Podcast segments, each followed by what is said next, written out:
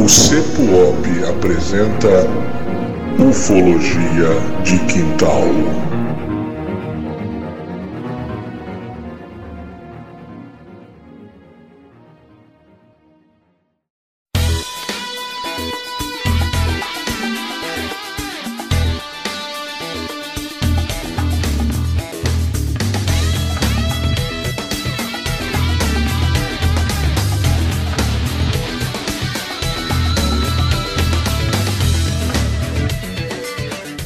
Olá, terráqueos! Sejam bem-vindos mais uma vez ao seu podcast preferido, o podcast do Ufologia de Quintal, que chega até você através do CEPUOP, Centro de Pesquisas Ufológicas do Oeste do Paraná. Bom, gente, hoje nós temos aqui um episódio que é um episódio que você estava esperando, isso mesmo, você, você que nunca fez uma vigília ufológica, você que não sabe o que é uma pesquisa de campo, você que nunca viu nada, mas tem imensa vontade de começar a correr atrás. Então, esse episódio, nós trouxemos aqui o Arthur Sérgio Neto para conversar conosco sobre investigação de campo, sobre vigília ufológica, sobre observações, o que fazer, o que não fazer. Então, esse episódio é especialmente para você. Lápis e papel na mão, anote as dicas do mestre. Hoje vai ser um episódio excepcional. Tá? Eu tenho aqui comigo o Evandro. O Evandro, dê o seu alô pra galera, manda um abração pra galera geral. Fala galera, bom dia, boa tarde, boa noite, boa madrugada. Hoje aí vamos ter então a formação do manual aí de pesquisa de campo, né? Eu aí que tenho experiência em, vi, em vigília astronômica, né? Eu vou aprender alguma coisa de ufologia hoje também. Para você que aí que não tem a sorte de conviver com o Ozzy e com o Cleito, a gente trouxe um especialista melhor ainda, né? Talvez dos poucos com tanta experiência assim, que é o Arthur. Então, como o Cleito falou ali, pega papel e caneta que eu já tô com meu caderninho aqui. É isso aí, gente. Então, você vê aí, hoje vai ter dica que não acaba mais. Bom, então, como eu falei, tá conosco aqui Arthur Neto. Arthur, manda o teu abração pra galera aí, manda lá já a tua introdução. Bom, boa noite para todos. Boa noite, Cleito. Boa noite, Evandro. Obrigado mais uma vez pelo convite para vir bater esse papo aqui no Ufologia de Quintal, principalmente porque é o tema que eu mais gosto, que é o tema de pesquisa de campo, vigília, estar atrás do, do fenômeno, do fato UFO e torcer para que a gente dê a sorte e a gente consiga presenciar o fenômeno UFO ao vivo e a cores. Então é isso. É, espero que atenda a expectativa de todos, que a gente possa trazer bastante informação aí para pessoal que quer começar a fazer vigília. A ideia é essa, a ideia é o manual, é um manual, né? Na verdade, são dicas aí de como você vai começar né, a fazer suas, suas vigílias ufológicas, aí, suas observações e até mesmo suas pesquisas porque tem gente que mora perto de lugares, né, que conhece alguém que já viu alguma coisa, que teve algum acontecimento que não veio à tona. Tem muita coisa que não vem à tona. Então aqui nós vamos conversar um pouco sobre como se deve agir nesses casos, tá bom? Então assim, eu vou começar então. Arthur, né, qual é o pontapé inicial? A primeira vigília ufológica. O que, que o cara tem que fazer? Né? Pontapé inicial. Deve ir, não deve ir, vai sozinho, vai com alguém. O que, que o Arthur falaria? O, Cleiton agora. O Cleiton nunca fez uma vigília ufológica. Eu vou perguntar, Arthur, o que, que eu devo fazer? Primeiro conselho. Bom, primeiro conselho que eu daria é botar em prática, né? É sair de trás do teclado aí, da tela do seu computador e botar em prática. Prepara o teu material, prepara o carro ou, ou o carro de algum amigo e bota em prática prática, porque essa é a questão fundamental. É vocês terem ideia, existe um conceito já bastante antigo de que a incidência ufológica, o fenômeno UFO, ele vem aumentando na maior parte das regiões do país, mas ele acaba sendo subnotificado ou acaba não sendo notificado porque não tem nenhum pesquisador na maioria das regiões para presenciar o fenômeno, para informar o fenômeno. Então, quer dizer, o fenômeno ele está lá, mas ele não tem a, a presença do pesquisador para presenciá-lo, para registrá-lo e para notificá-lo oficialmente.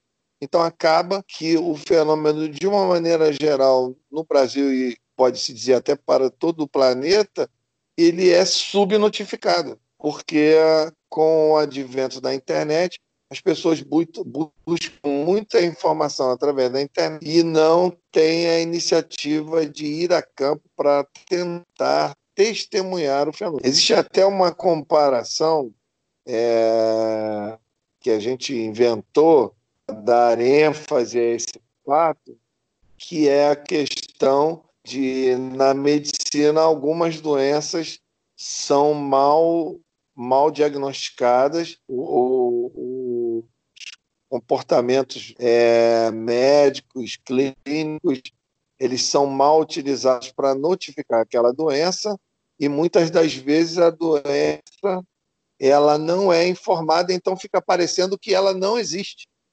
E a partir do momento que os médicos começam a diagnosticá-la adequadamente, a incidência aumenta. Mas ela não aumenta porque aumentou a doença. Não, ela já estava lá.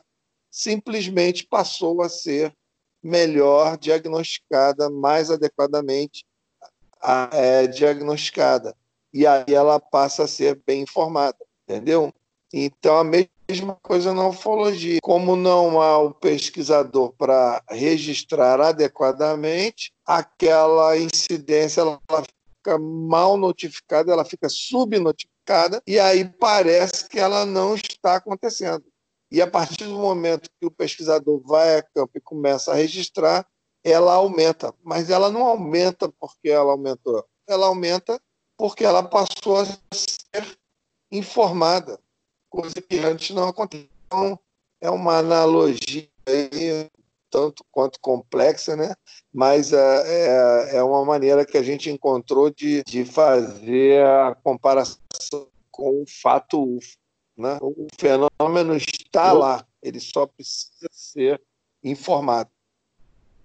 Eu achei perfeita a comparação, inclusive é assim que se dá exemplo. é, é, um, é, um, é um bom. É um, didaticamente é um bom exemplo. É verdade. Arthur, bom, continuando a pergunta aí, desculpa. É, continuando a pergunta, porque tem a ver com esse tema, que, né, é, com a ufologia, eu queria que você mandasse para nós aí pelo menos um, algumas coisas, vamos dizer umas cinco aí, coisas que você tem que levar para uma vigília e cinco coisas que você não tem que levar para uma vigília. Estou perguntando como você tem bastante experiência, né? É, o que que assim é fundamental você levar? Não precisa ser cinco, né? Uma, uma lista assim do básico do básico, né? O tipo o chão de fábrica. E na tua experiência também, o que que você vê que o pessoal no, novo é, costuma levar que não é, pelo menos não é tão útil assim, né? Você poderia falar alguma coisa aí para gente? Bom, é, levando-se em conta a nossa experiência, eu diria que é muito importante você levar com você um bom binóculo, uma boa lanterna, é, é, muito importante levar uma cadeira de praia também, daquelas de armar, porque é sempre bom ter um pouco de conforto nas vigílias, dependendo de, de onde você estiver. É óbvio que um, um, bom casaco, uma boa touca, ah, você tem que estar bem equipado, uma, uma boa bota, com, com uma boa meia de, de frio, porque no, nas regiões muito frias é importante que as extremidades estejam protegidas, ou seja, a cabeça, os pés e as mãos, se tiver uma boa luva, um casaco de qualidade para que suporte bastante o frio. Eu recomendaria também é, você se alimentar com antecedência e levar um, um lanche, uma fruta, uma maçã, um, um, biscoito, um sanduíche, alguma coisa assim, um café. É muito importante, pelo menos uma ou duas garrafas térmicas de café é, e, eventualmente, um refrigerante. É, álcool nada contra, mas para vigília, particularmente, não é muito recomendado, entendeu?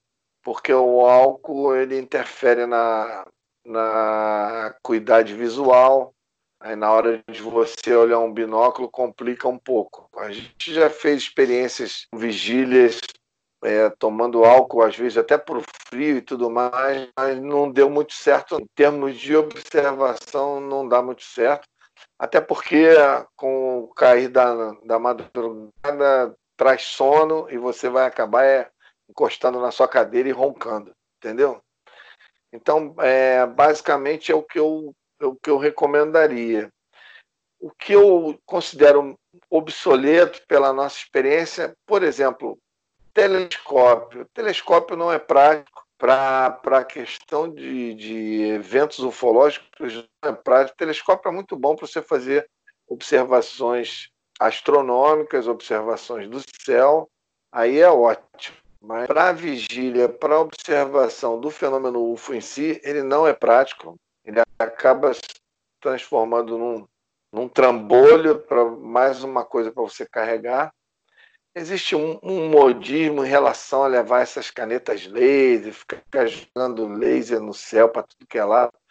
Eu acho que isso é ao contrário de que alguns acham que atraem os UFOs, isso acaba espantando os UFOs, não é prático, não tem uma finalidade relevante numa vigília. A vigília, a, a tendência é que a vigília seja levada com uma certa seriedade, claro, ninguém vai ser radical também, né? Mas é, a tendência é que ela seja levada com uma certa seriedade, até para que não disperse, entendeu? Algumas pessoas levam um facão, porque às vezes quer fazer uma fogueira, dependendo do lugar que você quiser, quer fazer uma fogueirinha, aí faz um buraco no chão, que é para o fogo não dispersar, não correr o risco de causar um incêndio. Faz um buraquinho no chão, faz o, a, a, a, como é, a fogueira protegida com pedras, é, até para tornar o ambiente mais aconchegante. A pedra ela retém o calor e libera calor ali para quem está em volta. Então, quer dizer, a princípio, o que eu lembro é o, é o que eu considero mais básico. É muito importante também o seguinte: hoje todo mundo tem celular e anda com celular para tudo que é lugar. Nas nossas vigílias, eu peço veementemente às pessoas que desliguem os celulares, entendeu? Porque você, quando você está numa vigília, você está concentrado em estar ali, naquele momento, e no que pode acontecer naquele momento. Esse negócio de você estar tá na vigília, mas estar tá com aquela luzinha de. Porque esse é um detalhe importante. Apesar de você ter lanterna para alguns momentos você utilizar, pode precisar, você dá um reconhecimento às vezes. Às vezes você chega no local já é noite. Você não, não fez um reconhecimento da, da área onde você vai ficar ali, vamos dizer, acampado. Então você tem que fazer um reconhecimento com lanterna. Mas fora esse tipo de coisa, você quando precisar ligar uma, uma lanterna, o recomendado é que se desligue tudo, é que fique no escuro total, porque tem duas questões. A nossa pupila ela se acostuma com a escuridão e você passa a enxergar a escuridão, e é muito importante durante as vigílias, e ao mesmo, ao mesmo tempo é esse negócio toda hora lanterna ligada, luz de celular ligada, isso, isso traz um, uma dispersão de atenção, de energia e de e, e, e, também acaba atraindo gente. Se você estiver numa posição que é ao longe, numa estrada, alguém pode te ver ou ver essas luzes, isso acaba chamando a atenção de terceiros e acaba tirando um pouco da, da finalidade, da, da serenidade da, da vigília. Aí eu estou falando por um ponto de vista assim mais intimista, né? porque é importante manter o foco, né? o foco da, da vigília. As vigílias, é, invariavelmente, elas não são para se tornarem uma quermesse, não é para virar piquenique. É claro que de vez em quando acontece e a gente também não vai ficar numa postura antipática, mas o mal é que, pelo menos durante um período, estejam todos concentrados na possibilidade do fenômeno aparecer. É, isso aí foi uma aula mesmo, valeu? Uma pergunta, uma aula. Bom, Arthur, deixa eu te fazer mais, né? Deixa eu te fazer mais uma pergunta. O pessoal fala muito, então a gente recebe muito, né? Nós recebemos muito pelo grupo do, do Telegram. Você que está nos ouvindo aí, né, que quer entrar num grupo, quer conhecer pessoa legal, entra lá no nosso Telegram, lá no grupo lá do Telegram. O link está na bio do Instagram, tá? Arroba Ufologia de Quintal. Tem o link lá do, do Telegram. Gente, é só pessoa do mais alto nível de respeito, de amizade, tá? É um clima muito legal. Então, assim, o que o pessoal pergunta bastante pelo grupo lá do Telegram, e nós costumamos né, é, conversar sobre isso, é sobre os chamados hotspot. Existem áreas que têm uma concentração maior de avistamento, mas eu te pergunto, Arthur, eu estou numa área, por exemplo, eu moro aqui em São Piriri do Oeste, tá? Eu nunca ouvi falar de nenhum caso ufológico aqui. Eu posso fazer uma vigília? Eu posso tentar fazer uma observação?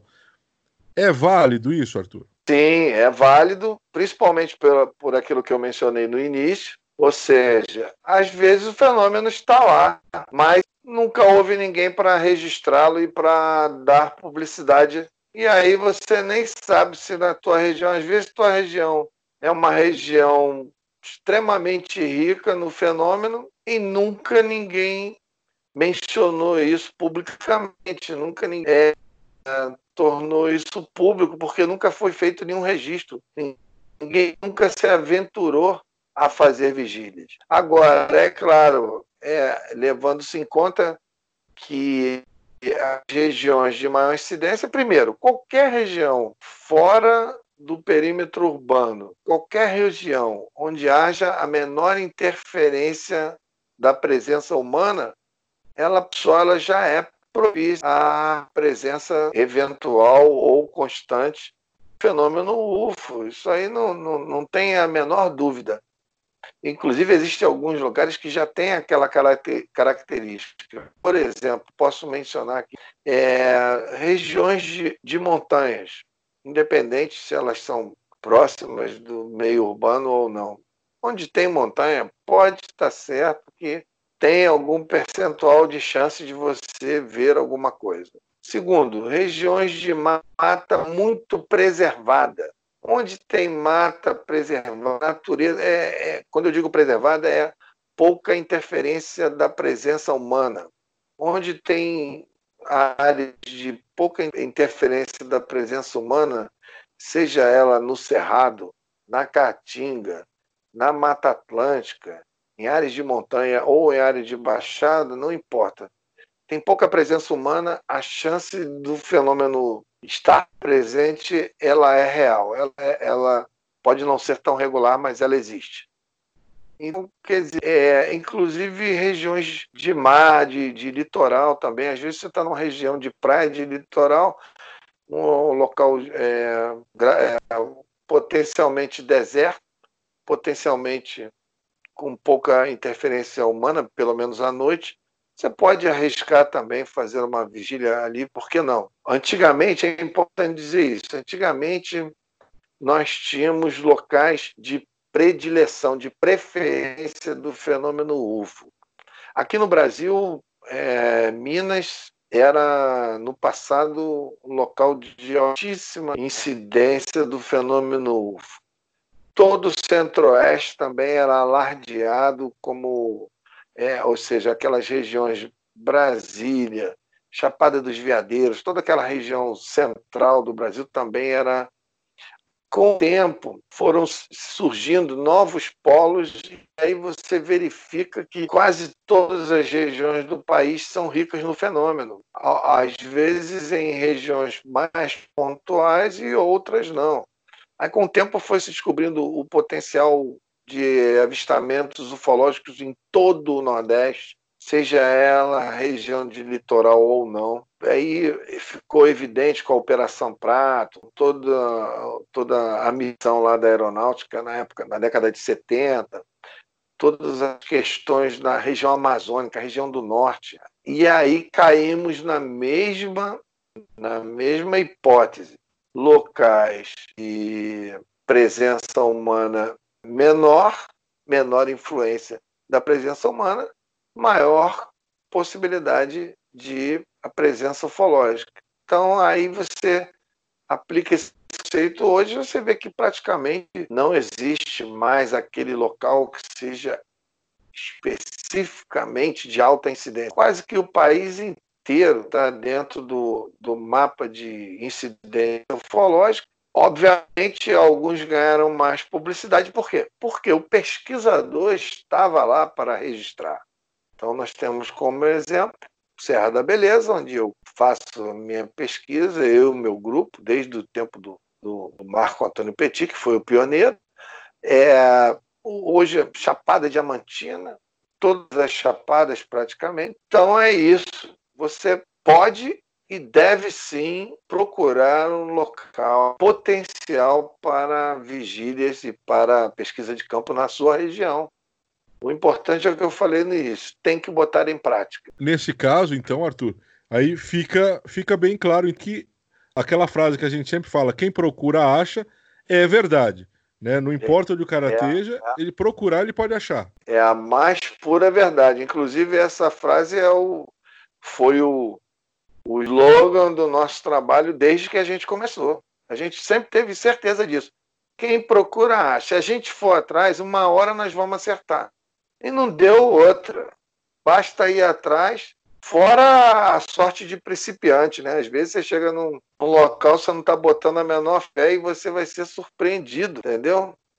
Você pode ser surpreendido. Então, tem todos esses aspectos aí que estão, é, vamos dizer assim, implícitos no, quando você vai para campo, né? Só o fato de você estar lá, aliás, essa posso até antecipar para vocês, é, quando a gente fala, a gente está falando aqui de pesquisa de campo, claro, automaticamente você vai falar de vigília, mas uma coisa tem que ficar bem clara: existem aspectos que são é, objetivos, que são é, indícios, que são análises específicas que você vai fazer de solo, de algum local onde achou um aparato ufológico.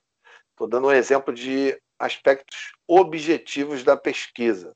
Agora, existem outros aspectos que são totalmente subjetivos, mas nem por isso são menos relevantes, porque eles fazem parte da prática. Só quem tem a prática, só quem tem a vivência de ir a esses locais passa a reconhecer esses aspectos subjetivos e eles são tão abundantes e são tão misteriosos e interessantes quanto qualquer outro aspecto da pesquisa. Não é só a parte técnica da pesquisa, se você for ver pelo ponto de vista científico, não é só a parte técnica que tem que ser levada em conta. Você tem que levar também os aspectos psíquicos, os aspectos é, ambientais, energéticos, vibracionais, ou, ou, que nome você poderia dar para esses, esses fenômenos que são parte fundamental da experiência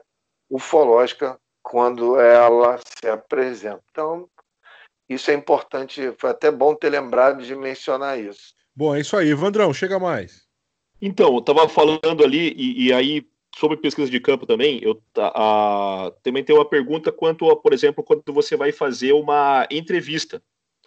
Né? Então, você vai é, falar com uma pessoa que observou, um contatado, enfim. Né? É, você aí, na mesma linha daquela pergunta do que levar numa vigília, eu diria assim: tem algum comportamento que é, é, vamos dizer assim, básico, de básico, chão de fábrica, e comportamentos são muito comuns que é, podem ser entendidos como erros da, da pesquisa na hora da entrevista? Bom, é, existem, é, podem existir, mas, por exemplo, existe um, uma coisa que eu acho muito básica, é que, por exemplo, a, a percepção ela, ela é totalmente individual. Você vai conhecer uma, uma pessoa e ela vai te dar a impressão dela a partir do ponto de vista dela, do que ela conhece, da cultura dela, da maneira que ela foi criada. Então, você não pode estabelecer, vamos dizer assim, regras rigorosas para determinar se aquele depoimento é autêntico ou não. Você tem que, a princípio, é, é o princípio da boa fé. Você tem que acreditar naquela pessoa, você tem que fazer as perguntas de maneira a não influenciá-la. Esse é um ponto muito importante. É, existe até um jargão que eu criei aí nas discussões sobre isso, que é o seguinte: você pode conduzir sem induzir. É claro, essa é uma linha muito tênue entre você conduzir uma entrevista, mas ao mesmo tempo sem induzir a pessoa. Você, você não pode influenciá-la a falar o que você acha que é.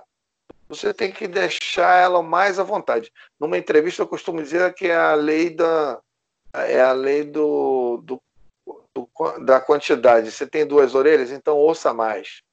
Tem uma boca, faça a pergunta de maneira que a pessoa possa discorrer, desenvolver a resposta e preste atenção na resposta dela, porque invariavelmente a resposta dela vai te dar a próxima pergunta, entendeu? Agora, eu, eu tenho uma regrinha comigo, porque quando eu entrevisto uma pessoa, eu fico tentando visualizar o que ela está me dizendo. E eu fico tentando também imaginar que depois, quem for ouvir aquela entrevista, também vai ter a mesma, a mesma ansiedade de visualizar o que aquela pessoa está dizendo. Então, eu tenho cinco perguntinhas básicas.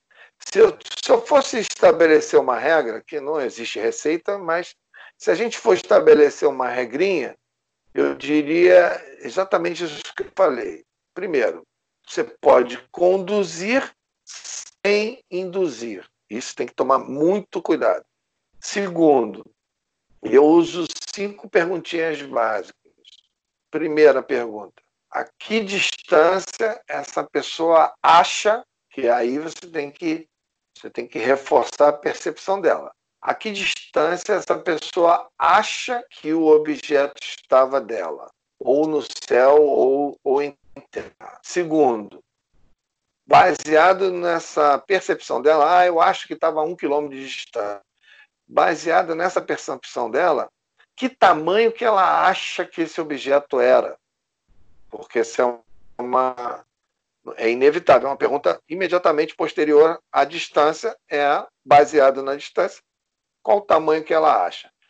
Para poder conduzir sem induzir, eu sempre uso um carro como parâmetro, porque um carro é um padrão, é um tamanho padrão. Sempre digo, era do tamanho de um carro ou era maior que um carro? O que, que a senhora acha? Era menor que um carro? Aí a pessoa vai te dar, mas ela já vai te dar com uma referência. Ela vai dizer, não, era muito maior do que um carro. Aí você já, já entende que era um objeto grande. Tem gente que diz, ah, era o tamanho de dois carros, de três carros.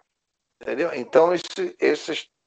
E aí, a quarta pergunta tem barulho? Aí tem ou não tem? Se, tem como era a luz, tinha luz, aí, aí essa da luz ela se desdobra, porque aí você vai perguntar: tinha a, a, era uma, uma coisa luminosa ou a senhora via o corpo do objeto? A silhueta da, da fuselagem do objeto. Então, essa pergunta ela já se desdobrou. Se a pessoa dizer, não, não dá para ver o corpo do objeto, era só uma luz, Aí, qual a cor dessa luz? Essa cor variável, ela era no corpo do objeto é, ou ela, ou ela iluminava o ambiente? Então, é mais ou menos por aí. Mais ou menos essas cinco perguntas elas, elas são básicas, mas elas dão abertura para muitas outras perguntas e, ao mesmo tempo, elas criam uma imagem. Só em você perguntar essas cinco coisas, você já forma uma imagem na sua cabeça, é impressionante. E mais tarde, se alguém for é, ouvir essa entrevista, ela vai criar a mesma imagem, entendeu? Então eu já fui crucificado e elogiado, eu já fui acusado de induzir a pessoa é, que eu deveria deixar é, a pessoa discorrer, e eu aceito essa crítica e, e faço de tudo para corrigir o comportamento. Não tem, aqui não tem vaidade. Entendeu? É, é igual o cara que é dono do restaurante e não aceita que o, que o, o cliente dele dê alguma sugestão. Aí é burrice. O seu negócio, geralmente, ele é formatado pelo seu cliente. Só que tem que ter humildade para isso. E na ufologia, aqui eu estou fazendo uma analogia, na ufologia é a mesma coisa. Se o cara me diz, oh, Arthur, tu tá induzindo, eu já vou tomar cuidado. Pô, muito obrigado. Na próxima eu já vou pensar nisso, me precaver, tomar cuidado para não não induzir. Eu sei que nessa história toda você encontra coisas muito interessantes, eu vou citar aqui pelo menos umas duas. Não, vou citar uma em particular.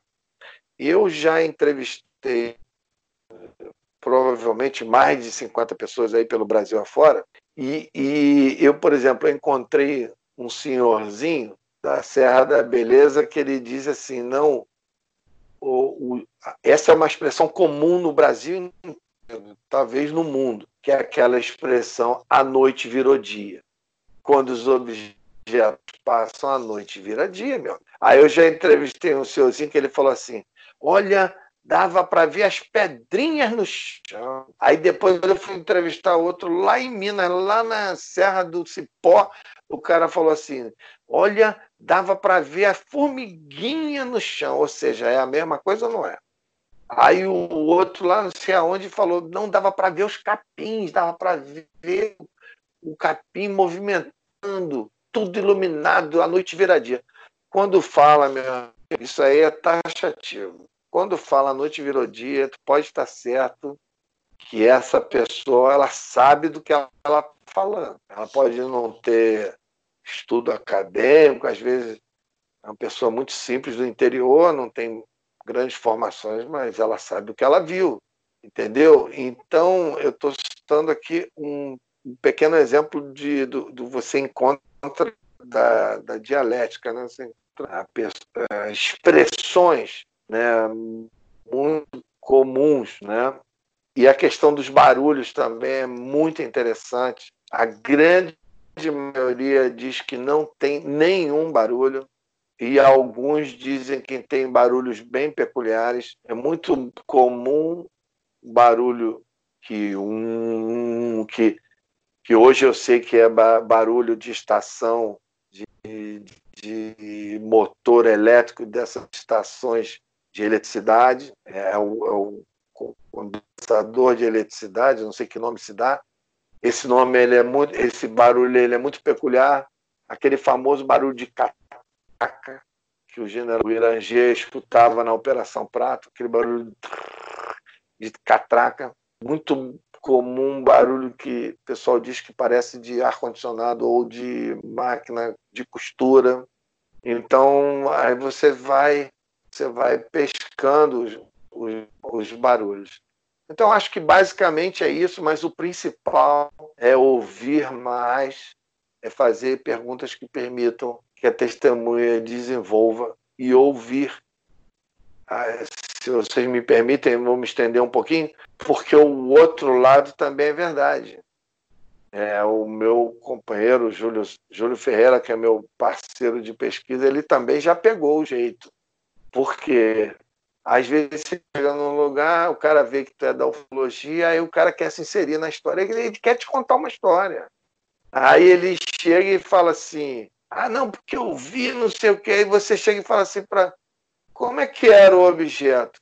Ele, Pô, mas eu não sei dizer. Pronto, já era, meu irmão. Aí você já sabe que o cara tá contando historinha para você. Porque ninguém passa por uma experiência dessa sem saber o que está vendo. Cara. É muito difícil. É uma experiência muito marcante. Eu costumo dizer o seguinte: ninguém sai a mesma pessoa quando passa por uma experiência ufológica, vamos dizer assim, relativamente próxima. Você vê uma luz no horizonte, mesmo que ela se comporte de maneira não convencional, é uma coisa. Agora, você vê um objeto perto, com todas essas essas informações, ninguém sai dali a mesma pessoa, meu. Entendeu? Então é isso. E deixa eu, deixa eu insistir, é, aqui, Arthur. E assim, tem alguma coisa que você não deve perguntar? Tipo, você olha, isso aqui você não tem que falar, isso aqui você não tem que comentar quando você está fazendo a entrevista? É, eu, eu, o que eu costumo achar que não se deve perguntar é, é, você não deve fazer nenhuma pergunta que induza. Quer ver uma pergunta muito simples que induz? É você chegar para o cara e falar assim, era redondo? Pronto. Entendeu? Aí, aí, aí, ou então você chega e fala assim, era vermelho? Era amarelo? Aí você já induziu, entendeu? Então, as perguntas que levem a qualquer tipo de indução, porque você. Eu, por exemplo, tenho uma entrevista famosa minha aí com o seu Geraldinho, está no meu canal. Ele viu a nave posada duas vezes. Teve uma vez que a, nave, a primeira vez que ele viu, a nave ficou 12 horas posada, a 300 metros da casa dele. E, e tinha testemunha, estava o irmão dele. Esse é, é, um dos casos mais famosos da Serra da Beleza. A nave pousou às seis da tarde, só foi embora às seis da manhã. Eles não dormiram, eles passaram a noite toda olhando aquilo lá, entendeu? E aí ele é um senhor de 90 anos, já não ouve direito, eu tive que ter muito cuidado para arrancar as perguntas, as respostas dele. E aí teve uma hora que eu perguntei para ele, eu falei assim, seu Geraldinho, qual o tamanho que o senhor acha que era? Aí ele não ouviu. Aí ele respondeu outra coisa. Aí eu falei assim: o senhor acha que era do tamanho de um carro? Eu apelei para o carro, né? Porque o carro, o carro já não é uma indução, o carro já é a busca de um, de um padrão, entendeu? Aí, na hora que eu perguntei do carro, ele também não ouviu. Aí eu falei assim: o senhor acha que era de que tamanho? Sabe o que ele respondeu? Ele respondeu: era do tamanho de um circo. Porra, mesmo. Quando ele falou isso, ele já deu a imagem que eu precisava para visualizar o que ele viu. Ou seja, um, circo é muito maior do que um carro. Aí eu já eu não nessa hora você tem que interpretar com, com inteligência. Aí eu já não me baseei nos circos que vão nas grandes cidades, que são gigantes. Eu já me, me baseei naquele circo do interior, que vai nas pequenas cidades, que é eles são menores, eles não são tão grandes, mas também não são pequenos. Então eu já pude visualizar, ou seja, na, se na cabeça dele, a interpretação dele foi de que o troço parecia um circo, eu já consegui identificar o formato redondo, eu já consegui identificar mais ou menos o tamanho, eu já consegui identificar luzes. Então, você vê como é rico a, a, a percepção pessoal, é a coisa mais rica que tem. Tem um caso antigo, 25 anos atrás, a gente foi a primeira vez que eu fui lá no Quilombo. Hoje eu sou quilombola, praticamente, sou amigo de todo mundo do Quilombo. Mas a primeira vez que eu fui ao Quilombo, há 20, sei lá, 25 anos atrás, eu conversando com um senhor que ele tinha visto junto com o pai dele de dia, ele viu de dia, um objeto parado durante muitos minutos, de dia. E aí eu perguntando, naquela tempo eu não tinha essa, essa experiência, eu saía fazendo a pergunta. Eu perguntando a ele o que ele viu e ele não conseguia no português dele, ele não conseguia achar a expressão adequada para mim do que ele viu. Ele entrou dentro de uma casinha de sapê, cara. Trouxe uma bacia, uma bacia pequena, não era grandona, não. Trouxe uma bacia pequena, virada para baixo. Chegou para mim e falou: Foi isso aqui que eu vi. Porra, na hora, meu irmão, meu queixo caiu. Eu olhei pro meu companheiro, os dois de queixo caído. Porque tu quer informação mais autêntica do que essa? O cara viu de dia, então, ou seja, ele estava falando que ele viu uma coisa redonda, uma coisa metálica, uma coisa na cor de metal. Ele ali definiu tudo, falou: foi isso aqui que eu vi. E aí eu entendi que ele tinha dificuldade para se expressar e ele se expressou da maneira mais legítima, mais autêntica possível. Isso eu nunca mais esqueci isso.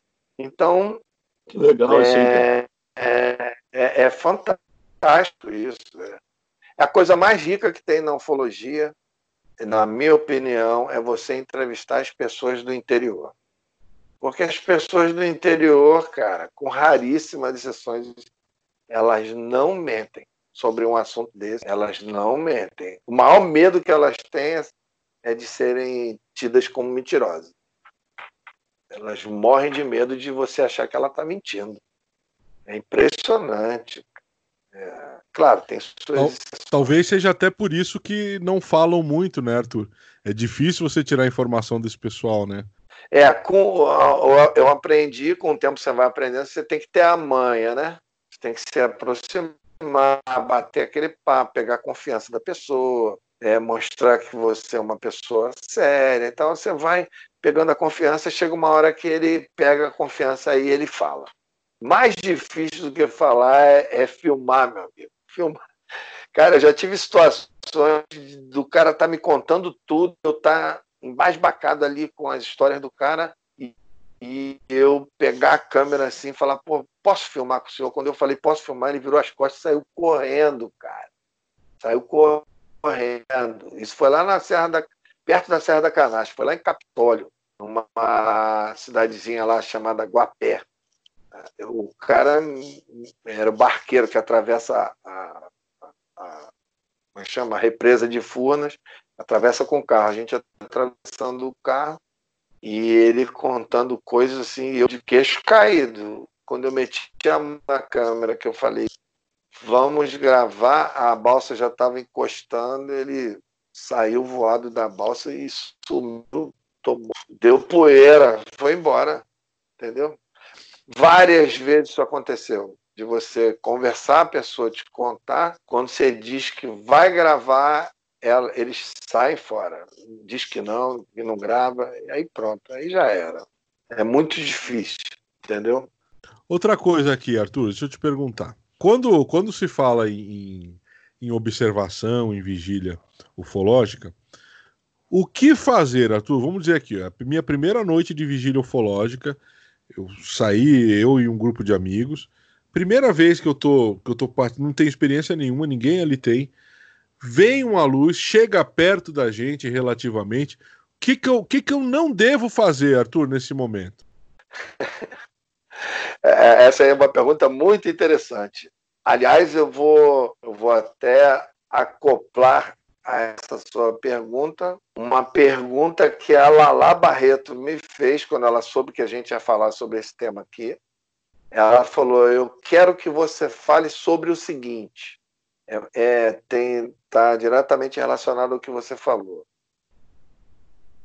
É, primeiro responder a você. O que você, eu vou falar da minha experiência. A primeira coisa que você não deve fazer, se o objeto se aproximar muito, é você se aproximar dele. Isso já já é uma coisa importante. Se por acaso ele chegar muito perto, muito em cima de você, proteja os olhos, meus amigos, meus amigos. Protejam os olhos. Se não tiver nada, pra, se não tiver um Ray-Ban para enfiar na cara, entendeu? Eu até falei isso pro Júlio que eu ia comprar um Ray-Ban só para ter um Ray-Ban nas vigílias que a hora que ele chegasse, mete o Ray-Ban e, e, e, aí você vai ter a sensação de estar um pouco protegido. Mas o, o, o, isso parece brincadeira, mas não é não. Primeira coisa, proteja os olhos. Se chegar muito perto, proteja os olhos, entendeu? Agora, a coisa mais comum que as pessoas fazem e que não, não tem como controlar, mas eu, é, eu posso fazer uma recomendação é não gritar, é não fazer escândalo, é... porque existe esse componente que eu mencionei da outra vez. Quando é, é porque isso aí é o tipo, a gente está falando aqui de um tipo de contato mais íntimo, mais próximo, que ele pode acontecer, mas ele não é muito comum. Mais comum é você ver o objeto passando lá, entendeu? Às vezes não está muito longe, mas esse é o mais comum. Agora, quando eles se aproximam e ou eles ameaçam pousar, alguma coisa desse tipo, aí nós estamos falando de um contato mais íntimo. Então é o seguinte, se você tiver a oportunidade de ter uma experiência desse nível, que é uma experiência extraordinária, tem que evitar essas coisas, tem que evitar, porque acabei não, não falando, eles se comportam diretamente relacionado e proporcionalmente ao seu comportamento. Isso já está mais do que provado. Se você se mantiver calmo, em silêncio, você talvez tenha uma experiência que você não vai esquecer nunca mais na sua vida. Agora, se você começar a fazer escândalo, gritar, sair correndo, ou ter alguma reação é, desproporcional, aí você, na realidade, talvez esteja estragando um momento muito importante, entendeu? Porque o medo, ele faz parte, mas ele não deve ser levado às últimas consequências.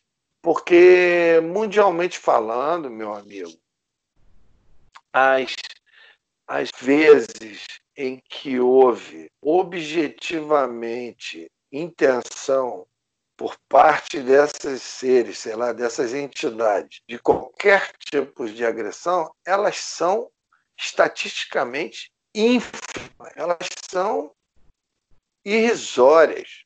Um dos casos de maior, vamos dizer assim, alguns casos de maior é, tensão nesse nível, em termos de agressão, aconteceram no Brasil é o caso do, do seu Barroso lá em Quixadá, que sofreu um raio, uma agressão, os casos da Operação Prato, alguns outros casos no Nordeste, todos eles estão no, no alguns deles estão no livro do Bob Pratt, que é o livro é, Alienígena no Brasil, já falei sobre esse livro aqui. Então, quer dizer, é, para você ver, estatisticamente, juntar todas as experiências ufológicas notificadas no mundo inteiro, o índice de, de é, experiências agressivas por parte desses seres é irrelevante. Eu me arrisco a dizer que é irrelevante, que são milhões de notificações um percentual muito pequeno de. Então, você já tem que partir do princípio de que você não está ali para. Você não vai ser agredido. A princípio, você não vai ser agredido. O risco que você corre Mas... é de se. É, é, o risco que você corre é de estar é, exposto às tecnologias das naves. Aí você pode se, se dar mal. Que a gente, a gente não sabe que tecnologia é essa, Entendeu? Pode afetar a nossa saúde eu e a gente não sabe. Você... Inclusive, eu ia perguntar é. isso aí, Arthur, porque assim, é, a, a, o índice assim, de eles tentarem realmente agredir, assim, é, é, supostamente, a gente até fez um caso agora, que é o do Júlio Prestes também, né, que também é, é um caso bastante contundente. Mas esses outros acidentes, né, é, seria mais porque uma aproximação errada, né, é isso que você falou, né? Você está se aproximando, não se aproxime dele, mas não é que ele quer te machucar. É que é, talvez você não, não está preparado, né? Aquele, eu já comentei disso também, né? Às vezes ele está só querendo te observar, mas se você se aproximar, ele pode se sentir como uma ameaça e acabar te tranquilizando de algum modo, né? Sei lá. É, hoje, hoje, hoje o principal é você controlar o seu medo. Porque se eles se aproximarem e você conseguir se controlar, talvez, talvez você, você tenha a experiência da vida. Experiência da vida. Nós lá, eu e Júlio, na experiência que nós tivemos na Serra da Beleza, que uma experiência fantástica e que saiu no, de carona com OVNI, tudo. Também saiu no, no Contato Extraterrestre. Eu não apareci, mas o Júlio estava lá, deu depoimento é, aquela nossa experiência mostrou o quanto nós erramos e o quanto nós ficamos sobre os efeitos e sobre a, vamos dizer assim, a emoção e, e a histeria de um momento lógico que talvez se nós tivéssemos, naquele momento, se nós tivéssemos segurado da nossa nós tivéssemos agido com maior tranquilidade e tudo, aquela experiência ela não ia ficar só naquilo. Aí ia se estender muito pela madrugada dentro. A gente poderia ter uma experiência extraordinária e nós não tivemos, nós agimos, na minha opinião, hoje, sem nenhum, sem nenhum milímetro, nós fomos extremamente amadores e infantis, entendeu? Porque é por isso que é importante falar, existem iniciativas aí de querer padronizar é, comportamentos e procedimentos de pesquisa, isso é muito legal. Só que é, tenho certeza essas iniciativas elas têm uma abordagem objetiva, uma abordagem baseada em técnica, baseada em experiências técnicas e, em, vamos dizer assim, metodologia científica, como os cientistas agem nessas situações. E pelo que eu vejo, essas técnicas elas são baseadas também no pós-fato, ou seja, o fato UFO ocorreu, o pesquisador vai lá no dia seguinte e aí ele vai usar uma série de procedimentos para validar aquele, aquele fato e para investigar. No nosso caso aqui, nós estamos falando, não é o pós-fato, nós estamos falando do fato em si, ao vivo, a cores, como é que você vai se comprar na hora que você está de frente para o fenômeno. Que essa possibilidade existe. Se você é caçador mesmo, se você quer testemunhar o fenômeno de verdade, uma hora você vai ter uma oportunidade dessa. Então, aí entra os fatores subjetivos, é isso que eu estava falando antes. Aí não tem técnica, aí não tem procedimento, aí tem uma série de fatores subjetivos que você tem que lidar com isso. Eu posso emendar aqui a, a resposta do, da pergunta da Lala? Vambora, vambora. Claro, por favor. Pode emendar, então vou dizer o que ela me perguntou. Ela me perguntou o seguinte: durante uma vigília, durante uma, uma pesquisa de campo, o que, que eu achava se se faz necessário algum tipo de padrão vibratório para favorecer essa, esse contato ou não. E, e se eu acho que isso é válido, se eu acho que isso tem que existir, o que deveríamos fazer para atingir esse nível de padrão vibratório? Entendeu? Então é o seguinte, isso, a resposta que eu vou dar agora é totalmente intuitiva, baseada na minha experiência, na minha vivência, na minha percepção, baseado no que a gente já fez. Eu acredito sim que esses comportamentos venham a favorecer um melhor padrão vibratório entre, entre as pessoas que estão ali numa determinada vigília, eu acho sim que são válidos, mas ao mesmo tempo eu não posso tê-los como uma regra. Toda essa preparação, tem gente que fica dias sem comer carne, sem beber álcool, sem fazer sexo, sem isso, sem aquilo, para chegar lá purinho, na capa, vibrando, limpo. Isso tudo é muito bacana, eu acho extremamente válido, relevante, mas eu não posso, pela minha experiência, eu não posso afirmar que isso é uma regra. Porque a gente já teve situações de mozona, ninguém está nem aí para a parte de concentração, a parte espiritual, e o, e o fenômeno aparecer e ser aquela loucura. Então, já tenho tempo suficiente de vigília, já vi o suficiente para dizer que isso não é uma regra, mas eu acredito sim. Aí, aí ela pergunta: o que, que poderia ser feito para, para a gente, vamos dizer assim, melhorar a qualidade naquele momento, a qualidade vibracional daquele ambiente, daquele momento que venha a favorecer um contato. Eu, eu, eu não eu acho que isso não tem uma receitinha de bolo, não é assim, mas eu começaria pelo silêncio o, o general Show ele prezava muito pelo silêncio. Ninguém conversava nas vigílias dele. E hoje eu já pude experimentar e dar razão a ele e perceber o porquê. Porque, vou te dizer, quando você está num ambiente desse, no topo de uma região, de uma montanha, na escuridão, aquele frio, aquele clima, que já é um clima hostil, frio, vento, aquela coisa, é, todos os riscos ali é, indiretos, cobra, etc. Quando você está no ambiente deles, já tem uma tensão natural. Quando você adota o silêncio, eu não sei o que acontece, isso aí não me, não me pergunte que eu não sei explicar.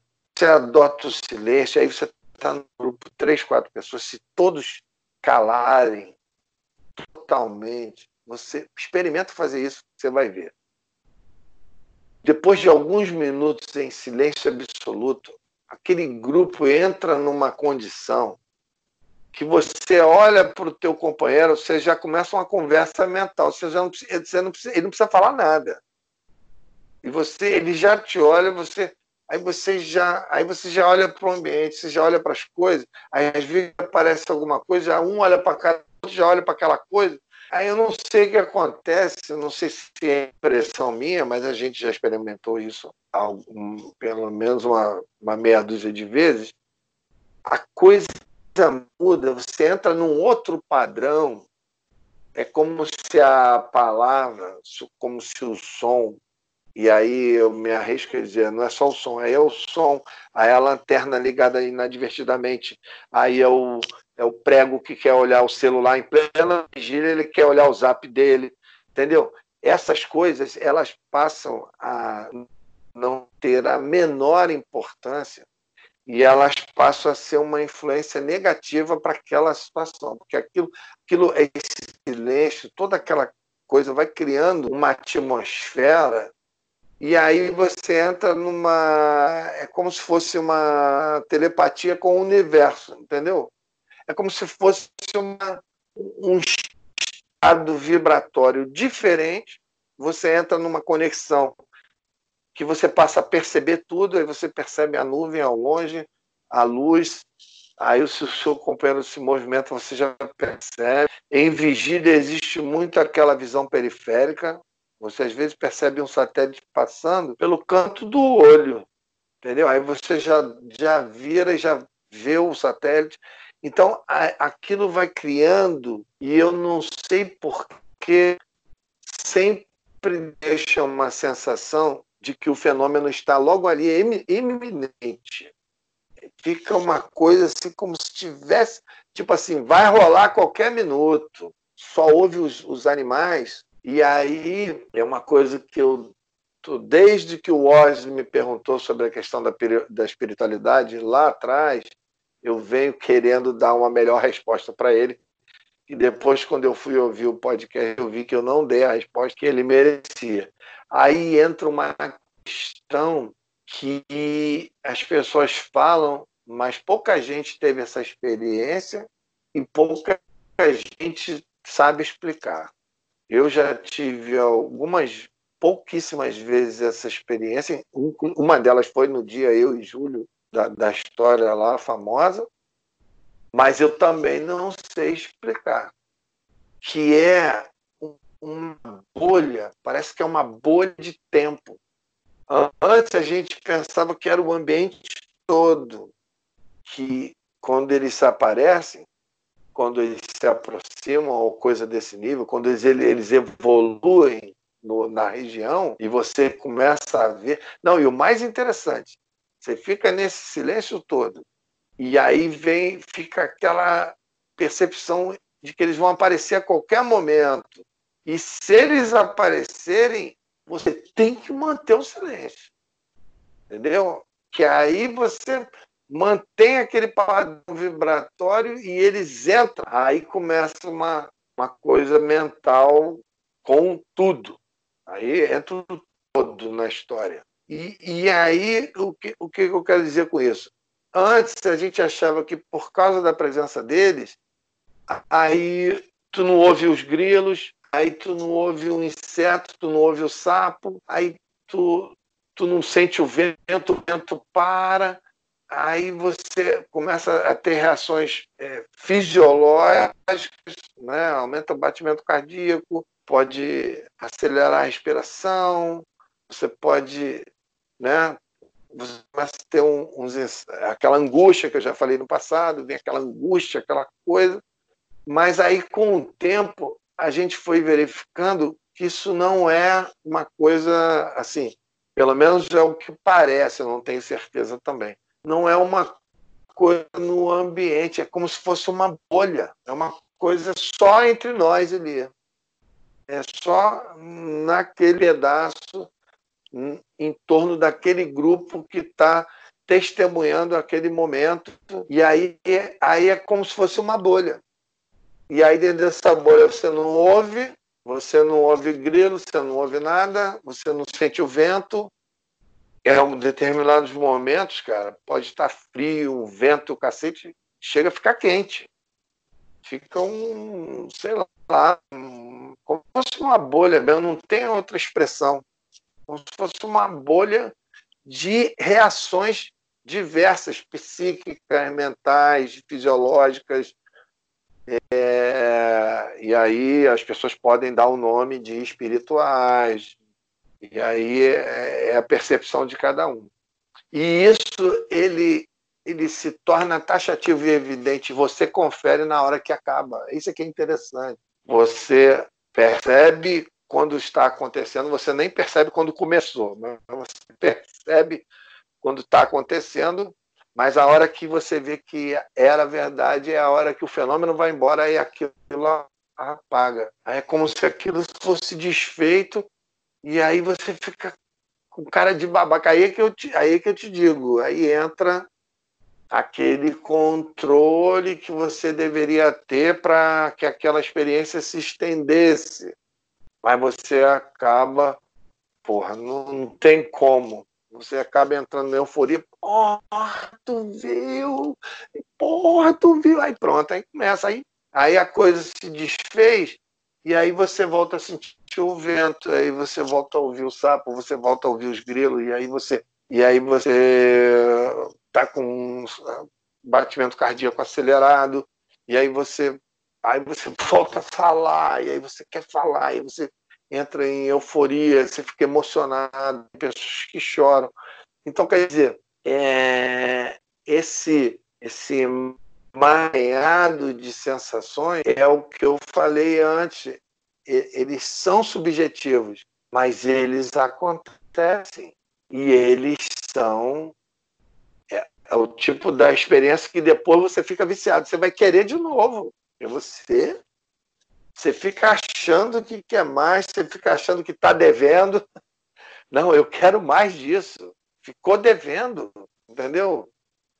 Então, eu acho que nesse particular, eu acho que eu respondi a Lala. Agora, só para finalizar aqui, para dar um acabamento na resposta da Lala, eu acho que independ... eu falei que primeiro o silêncio, mas aí eu me aprofundei no silêncio. Mas eu acho que uma boa meditação, o grupo todo focado, uma boa fazer aquela meditação simples ali, rápida, sem falar, sem mantra. Também tem esse negócio, vai fazer meditação, ouve o teu teu batimento cardíaco, ouve a tua respiração, a tua respiração é o melhor, o melhor mantra, é a nossa respiração. Então, todas essas coisas favorecem. O importante é ter disciplina para fazer isso na hora que você está lá, no, na hora do vamos ver. Né? Então, eu acho que agora eu respondi o Osni. Respondi ele. Aquele dia eu fiquei devendo essa resposta, entendeu? Show de bola. Arthur, é, é eu só queria só fazer uma. Né, não querendo complementar o Arthur, quem sou eu para fazer isso, né? Só jogando um pouquinho de sal aí, jogando um pouquinho de tempero. Eu acho que quando se fala nessa preparação que você citou no começo, muito pregada pelo Showa, essa preparação ela não é para eles. Muita gente confunde quando o Showa fala de eu tenho que me preparar, eu tenho que preparar minha bioenergia, preparar minha mente, o meu espírito. Isso não é para ter contato, isso é para nos proteger. Então, quando ele fala sobre isso, sobre essa preparação, é para que eu não tenha esse comportamento que você falou agora, né? Olha lá, estamos vendo! Ah, desespero. É, é, então, esse controle, essa preparação, ela é muito mais para mim ela é muito mais interna do que externa. Então, é, esse lance, né, e aí você acabou falando sobre toda essa importância mesmo, que a, a, experiência te levou a isso, né? Ao silêncio, a não ter a baderna, aquela bagunça. Não que isso vai modificar alguma coisa, porque o contato depende muito mais deles do que de nós, né? Então, eu acho que essa preparação, essa ideia de se preparar, de estar tá ali com a mente limpa. Essa questão do álcool é muito importante porque o álcool ele altera os teus sentidos. Então o cara vai fazer uma vigília ufológica, é, ele começa ali, um dia que ele começa lá pelas 10 horas da noite, né, chega tarde, ou se ele chega cedo para preparar o caminho, aquilo que você falou ali, o cara chega lá por volta das 5 e poucas, 6 horas, vai preparar, faz uma fogueirinha, aquilo tudo começa às 6 horas da tarde. Quando dá 10 horas, já tá bêbado já. Ele não tem condições de mais nada. Então isso é muito complicado. Sem falar também. mijadeira, né? Sim, então assim, acabou, né, cara? Acabou. Ele perdeu toda a concentração, perdeu toda a concepção. Então, essa questão, quando o Showa fala sobre isso, é muito mais uma questão interpessoal. Né? Eu tenho que me preparar, preparar minha bioenergia, preparar minha mente, preparar. Para quê? Para que quando o fenômeno aconteça, eu esteja preparado para isso eu tenha uma ação né, que vai me trazer aí um lucro é, é, é vindouro. Bom, nós temos aqui quem agora? O Ozzy. Ninguém melhor para falar de um show do que o Ozzy. Né, um cara que manja demais aí desses procedimentos. Então vamos lá, Ozzy, chega junto na conversa aí. Eu queria fazer uma pergunta para o Arthur aí. Boa noite, Arthur. É... Fala, Ozzy. Beleza. Vou fazer uma pergunta para você, assim, que qual foi o momento que você sentiu aquela energia não tão legal, aquela energia que você falou assim, rapaz, isso não tá legal. Rapaz, essa, essa, esse fenômeno não está legal, essa energia não está legal. Qual foi o momento e quando aconteceu isso? Você poderia contar para nós aí, fazendo um favor? Olha, infelizmente, eu estou aqui puxando pela memória eu nunca tive uma experiência negativa de, de chegar e dizer não, isso aí não, não é legal, não vai rolar. Eu nunca tive. Todas as minhas experiências elas foram é, bastante.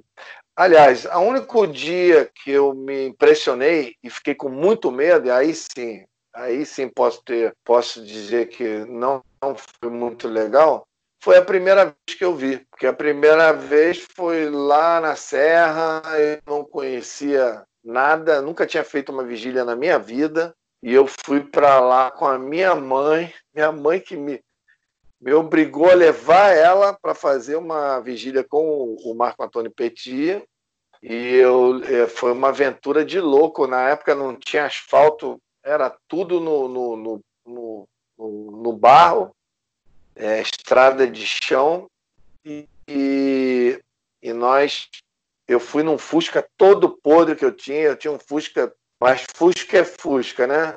Ele era todo podre, fui eu e lá fui eu e minha mãe, cara. Saímos daqui à tarde, chegamos lá à noite, quatro horas, quase cinco horas de viagem, e aí conseguimos encontrar o Petit. E, e, e lá não tinha, naquela época não tinha celular, então não tinha negócio de ah, ah, vocês estão aí, nós estamos chegando. Não tem nada disso, não. Lá é o seguinte, ó. Eu sei que eles estão lá. Vamos para lá e vamos achar eles. Entendeu? E aí nós conseguimos achá-los, fomos muito bem recebidos, fizemos vigília lá com eles. E aí, num determinado momento, eles viam muita coisa naquela época. Eles já estavam muito acostumados.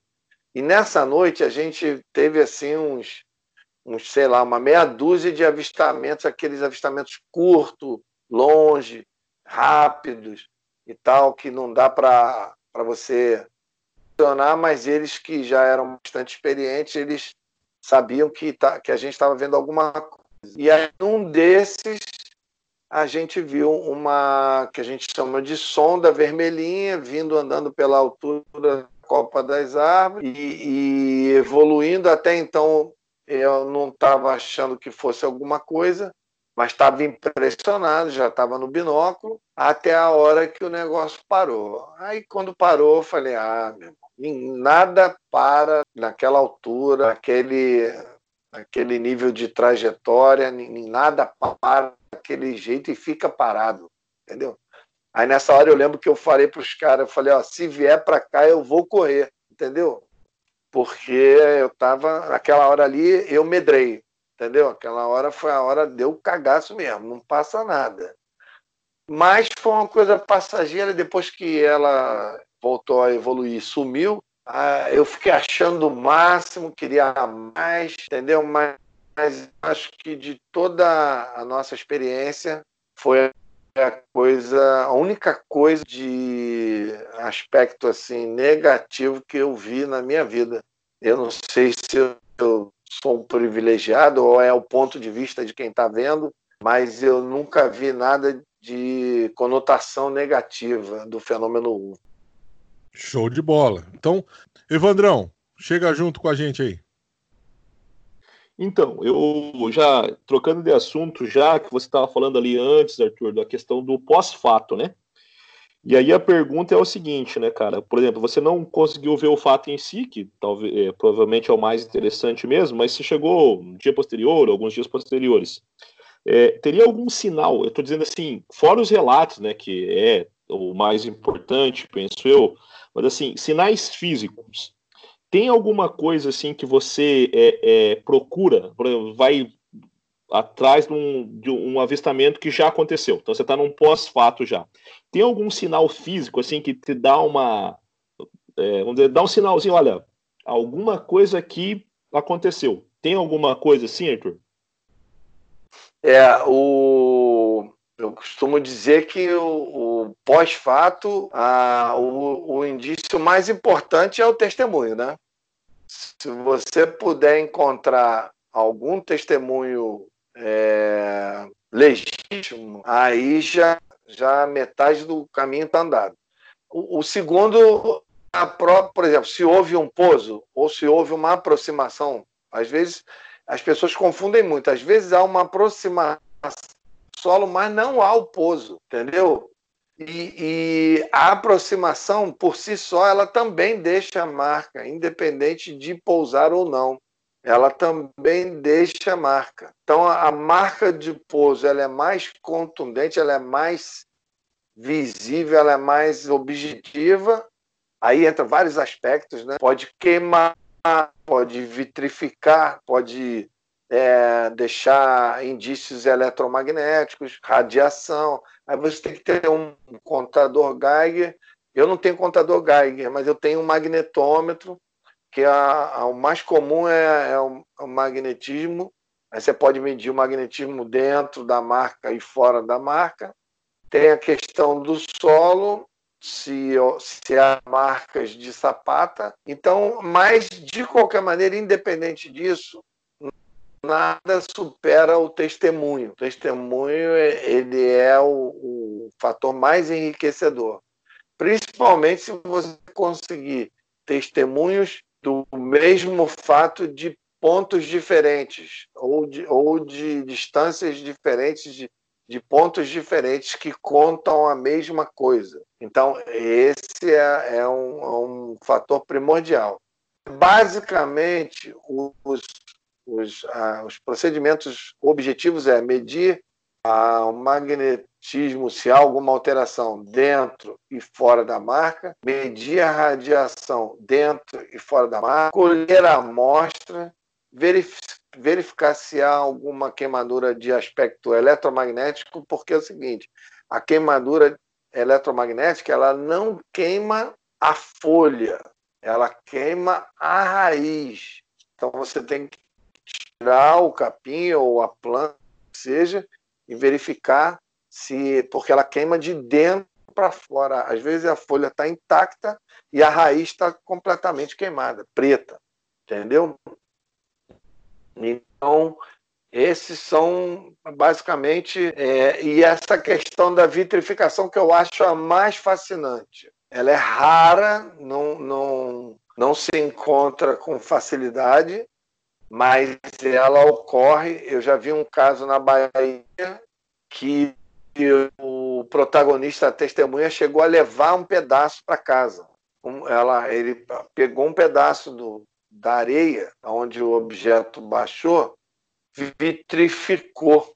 Quer dizer, era meio charco, meio areia. a parte de charco não aconteceu nada, mas a parte de, de areia, por causa dos cristais da areia, vitrificou.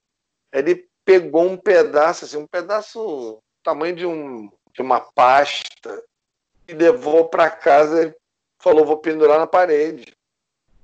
É uma areia vitrificada, virou um vidro, parecia um acrílico. Tudo que estava no solo ficou dentro do acrílico. Ou seja, o calor daquele objeto era tão grande que submeteu aquele, aquela areia a uma temperatura tão estúpida que ela vitrificou. Os metais ali, Mas... os cristais na, na areia fizeram ela vitrificar. Então, é um aspecto muito raro. Mas, Arthur, isso seria também uma certa imprudência né, da pessoa. Porque ah, esses objetos eles podem estar até com algum tipo de radiação, né? Não sei, me parece um, um pouco imprudente. É. Na maioria das vezes as pessoas é, se aproximam desses locais quando é pós, quando é pós-fato. Na maioria das vezes se aproximam desses lugares e aí a, a radiação, mesmo que ela exista, ela já não é tão intensa. Ela pode interferir no seu aparelho celular, ela pode interferir na bússola, ela pode até interferir em algum, sei lá, algum aparelho eletrônico. Mas ela, na maioria das vezes, ela já não é, oferece muitos riscos, né? Eu vi ontem o Tiago Tiquete falando sobre isso no pós-fato, não, não, não, lembro de ter tido é, é, referências de muito risco. Mas, é claro, na hora que, o, que a coisa está acontecendo, o objeto está lá, aí, meu amigo, mantenha a distância. Aí não se aproxime de jeito nenhum. Por enquanto é o que eu tenho, é o que eu estou lembrando, entendeu? Show de bola, isso aí. É, só mais uma, só mais um pitaco aqui. O Arthur falou aí, o, o Arthur acabou de falar, né? Falou a, na última pergunta lá sobre a proteção às vistas. Então, se você está pensando né, em começar nas vigílias ufológicas aí, né, uh, algo interessante é você comprar aquele vidrinho que fica na proteção da, da máscara de solda. Tá? É bem barato mesmo, então tem dele até redondo mesmo, se você quiser fazer uma adaptação ali mas é muito legal. Quando você avista um objeto, se ele se aproximar muito, aquilo ele vai proteger legal aquele vidro que, que é colocado nas máscaras de solda. Ok? Bom, Aliás, uh... inclusive com isso, você pode ver eclipse, né? Você pode ver isso. eclipses com isso aí. Isso. É, o, o Cleiton, eu esqueci de. Foi, foi bom você ter lembrado. Eu esqueci de falar. A, a nossa equipe lá da Serra da Beleza das Vigílias, a gente comprou, é, compramos logo o óculos de solda, logo, com toda a proteção, aquele, aquele que a, tem uma proteção de vidro e tem aquele que arreia em cima da proteção. São, são duas lentes para te proteger. É porque essa que arreia em cima, ela é escura, entendeu? A de dentro é mais clara mas ela tem aquela proteção lateral. Né? Nós compramos, eu tenho um óculos de, de solda para usar nas vigílias. Né? É, é, um, é, um, é, uma, é uma boa ideia de, em termos de segurança, em termos de proteção. Né? Isso, é um aparato bem interessante mesmo. Então você que está começando agora, que não tem grana, tá meio. Vai lá, compra, né, cara? Já vai ajudar. É melhor do que você não ter nada. Só aquele vidrinho já ajuda. Se você tiver dinheiro, se você tiver grana, compra lá um óculos de solda que vai ajudar bastante. Vai lá, Evandrão. É, então, Arthur, é, agora trocando de assunto de novo, tô sempre eu trocando de assunto, assunto tá legal, eu troco, dá até, dá até dó. Mas é, eu queria falar assim, a, aí a gente falou do fato, né, falou do pós-fato, e agora a gente vai falar então de depois da pesquisa encerrada, a questão do registro, né? Então, tem o registro, a, a, descrição do relato, também algumas pessoas escrevem livros sobre isso. Eu queria saber, assim, lá na hora, tanto do pós-fado, enquanto você está na pesquisa de campo, você ainda não parou para, vamos dizer assim, para finalizar aquele trabalho escrito, né, para terminar o livro, vamos dizer, terminar o teu relatório final, né?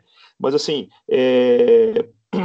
tem alguma coisa que você leva, assim, é, alguma tabela para você ir preenchendo É, existe isso disponível ou isso é muito individual para cada, cada tipo de ufólogo, para cada, cada ufólogo? Olha, é, não existia. A partir de agora existe. Por incrível que pareça, você fez a pergunta mais é, oportuna. Por quê? Porque nós, é, com aquela história aqui da tradução, da, não sei se vocês viram, nós fizemos a tradução de todos os arquivos disponíveis no Arquivo Nacional. Todas as notificações é, militares que estavam desclassificadas de sigilo, elas vão, à medida que elas vão sendo desclassificadas de, do período de sigilo, que pode ser 10 anos, 15 anos, 20 anos, de acordo com a classificação de sigilo, depois que elas vão sendo desclassificadas, elas vão sendo disponibilizadas no, na, no Arquivo Nacional. Então tem lá a Operação Prato, Noite dos OVNIs, tem, tem histórias desde a década de 50. E aí nós, através do trabalho de um amigo historiador, professor da Universidade Federal da Bahia, que é o Arthur Caria, que é meu xará, ele fez a tradução é, de todos os arquivos disponíveis desde 1952 até 2016. E aí, o que, que a gente está fazendo com isso? A gente está é, divulgando, dando publicidade para mandar para o exterior. Já mandei para o Canadá, mandamos para Israel, mandamos para os Estados Unidos, vamos mandar para o Japão. Nós estamos mandando para os amigos que moram no exterior para que seja divulgado lá fora. Justamente, eu mandei para a Linda Moulton, a Linda Moulton do, do, do Alienígena do Passado. Ela recebeu esse, esse material, ela vai dar publicidade, vai divulgar. Então, quer dizer, esse material é para mostrar ah, o nível dos casos brasileiros notificados oficialmente por pelos, pelos órgãos militares, né? em particular a aeronáutica. E aí, nesse, nesse, nesse trabalho aí, ele achou, eu já tinha visto, mas nem tinha pensado nisso, ele achou o, é, como é que se diz? Questionário padrão da aeronáutica, padrão para testemunhas, para os casos que foram investigados, para para poder, vamos dizer assim, é, normatizar as informações, as notificações, não só do público militar, mas também do público civil.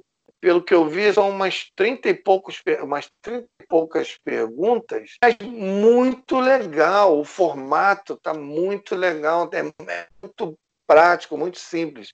E aí, o que, que nós fizemos? Nós fizemos alguma, uma, alguma adaptação, tiramos o que a gente não considerou assim muito relevante. Fizemos uma adaptaçãozinha e demos um outro formato, demos uma cara com duas linhas em média para você responder as coisas. Para, no caso, você vai fazer as perguntas para a testemunha. E pronto. Por que isso? Aquilo ali é o no... vai ser a partir de agora o nosso registro oficial. Nós estamos plagiando a, a Força Aérea vai ser o nosso registro oficial para entrevistarmos é, qualquer testemunha do, do fenômeno UFO. E, e, qual é a ideia? A ideia é a gente ter um, uma quantidade de registro suficiente daqui a alguns anos para nós transformarmos isso num trabalho científico dentro dos padrões científicos, como tem que ser dentro da metodologia, e podermos publicar esse, esse trabalho. Então, é, agora nós demos início, já tem um, alguns poucos registros é, de pessoas idôneas, mas já demos início a esse trabalho. Então, hoje estamos apenas no começo, mas é uma iniciativa fantástica. Esse aí vai virar um já virou, já é um formulário. Se vocês quiserem, eu posso mandar para vocês já é um formulário de pesquisa Certamente. oficial de, de ufologia brasileira, entendeu? Aí qualquer, Legal. você pode é, ter uma, uma, cópia, imprimir vários, aí você for entrevistar alguém, você faz as perguntas, pede para a pessoa assinar, datou, acabou. Vai guardando os registros. Quando a gente estiver com 400, 500, mil registros, vai poder fazer um trabalho de nível acadêmico, vamos dizer assim, entendeu? Então, essa foi uma iniciativa muito importante. Era um segredo até agora, agora está deixando de ser um segredo, entendeu? É, não tem por que também Aqui, guardar segredo. Ufologia de quintal revelando para vocês os segredos da ufologia aí, gente. Tá vendo? Até porque, é, até porque não, não, não temos a menor necessidade de guardar isso, isso não é nenhum tesouro, entendeu? Vai ter um tesouro quando tiver com duas mil testemunhas lá respondidas, aí vai ser um tesouro. Mas por enquanto não é, é o tal negócio, não vamos dividir balai vazio, né? O que, que adianta dividir balai vazio? Vamos encher o balai e depois a gente divide. Mas isso mostra que nós estamos. Agora eu vou puxar um pouco a sardinha para nossa brasa. Nós estamos tendo iniciativas originais, iniciativas bacanas, relevantes, entendeu? Com a finalidade de enriquecer a ufologia brasileira. É, é, não tem outra, não tem outra alternativa, entendeu? Ou nós fazemos pelo coletivo, inclusive essa palavra coletivo agora é classificação de, de ações é, sociais na maior parte das prefeituras do Brasil. Você tem hoje lá incentivo a ONGs, incentivo a, a, a iniciativas é, culturais e você tem os coletivos, entendeu? Nós nada mais somos, guardando as devidas proporções, do que um coletivo de ufologia, entendeu? Então é isso. Cara, muito interessante. Inclusive, assim, ó, você que está ouvindo a gente aí, tá? É, se você tem algum relato, algum caso que você pesquisou aí, não sabe o que fazer, é, cara, você pode mandar pro Arthur, ele vai colocar nesse arquivão Isso. todo aí e a sua pesquisa vai ser citada. Sua pesquisa pode vai ser me... citada, o Arthur. Pode me procurar. Tá, então, Agora, então, assim, é, diga-se de passagem, a, as perguntas ali são suficientes para a gente determinar a relevância do que você do que você está informando, entendeu? Porque se, se for alguma coisa não estiver dentro de um nível de relevância para ser é, interpretado como uma notificação de UFO, aí também não adianta, né? Porque tem muito disso. Às vezes o cara te procura e diz que tem uma imagem extraordinária e quando ele envia para você é, é aquela imagem ela é comum, ela é uma imagem mais comum no âmbito da ufologia, entendeu? Mas nós vamos é, é, dar o mesmo tratamento a todas as notificações. O importante é informar é, a sua experiência, entendeu? Isso, e, lembrando que né, é, vai fazer parte de um estudo de um, de um estudo posterior, né, de um estudo técnico posterior, e uh, o Arthur não vai roubar a pesquisa de ninguém, tá bom, gente? O Arthur não tem necessidade disso, ele tem uma pesquisa muito grande. Então não tenha medo, não tenha. Procure o Arthur, peça a orientação dele aí. É aquilo, é justo, é aquilo que ele falou né, os casos que são relevantes, porque ver uma luz no céu, isso é muito comum, e muito comum hoje em dia, ainda mais ainda com esse lance do Starlink. Então, tem alguma coisa relevante, uma pesquisa relevante, alguém que então é muito interessante entrar nesse processo aí para juntarmos, fazermos essa juntada aí de casos para se tornar em um trabalho acadêmico, uma pesquisa acadêmica, algo de extrema relevância, porque no Brasil nós temos muitos casos. Tá bom? É, eu, eu fiz questão de mencionar isso aqui, porque esse trabalho ele só ganha importância e, e ele é, é, isso que eu vou falar agora é mais um parâmetro de relevância e de, de credibilidade ele só ganha importância se ele for pulverizado se ele tiver notificações de todas as partes do Brasil entendeu? Imagina se a gente vai fazer um trabalho desse só com notificações do Rio de Janeiro da Serra da Beleza. Não, não tem, não, ele não tem abrangência, ele perde a credibilidade, ou melhor, ele perde a, a abrangência, perde a importância. Ele só é importante se tiver N casos do Pará, N casos da Amazônia, N casos da Paraíba, N casos do Ceará, N casos do Rio Grande do Sul, que aí, inclusive, vai poder se estabelecer estatísticas de dizer, olha, o fenômeno do período tal ao período tal, ele foi mais rico no Nordeste, menos rico no Sudeste e mais é, intenso no Norte. E isso aí sim, aí dá uma cara nacional para essa iniciativa, entendeu? Então, não tem por que guardar não. segredinhos. Isso é, eu não sou não, dono disso. Na ufologia, é. né? Aí sim, aí, aí explode. Se a galera do país começar a mandar notificações para nós, e aí, como você falou, vai ter lá a oportunidade do cara assinar autorizando a, a, que aquela informação dele faça parte do trabalho ou não, entendeu? Não, não tem milindre. Assinou, autorizou, tá dentro, entendeu? Então, é assim que se faz. É, não se discrimina dados, entendeu? É, a ideia é isso, é aquilo que eu estava falando. Né? Porque tem gente, Arthur, você sabe disso, que rouba a pesquisa dos outros, né, para fazer livro e outras coisas assim. Esse, gente, você que está ouvindo a gente aí, que agora, né, agora nós podemos dizer, o nosso número de ouvintes não é pequeno, então você que está é. nos ouvindo aí, o Arthur é um cara extremamente responsável, extremamente correto, tá, nesses procedimentos de pesquisa, tá bom, gente? Então tem um fato relevante, tem procure o Arthur aí tem nas mídias sociais. O Arthur só falta fazer o Instagram. Eu tô pegando no pé dele já faz um tempo já pro Arthur é. fazer um Instagram. Vamos levantar, gente, a hashtag faz um Instagram Arthur. Tá bom? Então vamos levantar essa hashtag aí. É uma campanha que nós vamos começar a fazer, porque o Arthur precisa criar um, um, um, um Instagram, né? E aí você pode procurar ele pelas redes sociais. Por enquanto, ele tem o Facebook lá, Arthur Sérgio Neto, procura lá, tem algum relato, alguma coisa, manda para ele lá. Tem no YouTube também o canal Ufologia Avançada, que é excepcional. Tem gente, tem coisa ali que é, é, é de cair o cabelo da cabeça. Então procura o Arthur que ele vai ajudar e vai colocar, se for possível, né, nesse, nesse, nessa rama de pesquisa que vai se tornar aí mais para frente aí um documento muito importante na ufologia brasileira. Tá bom? Arthur, então é o seguinte, vou te é, falar, é, perguntar uma coisa assim, é, que na verdade é meio simples, eu já imagino a tua resposta, mas acho que é interessante é, é, relembrar isso, né, para também não causar tanta empolgação, né.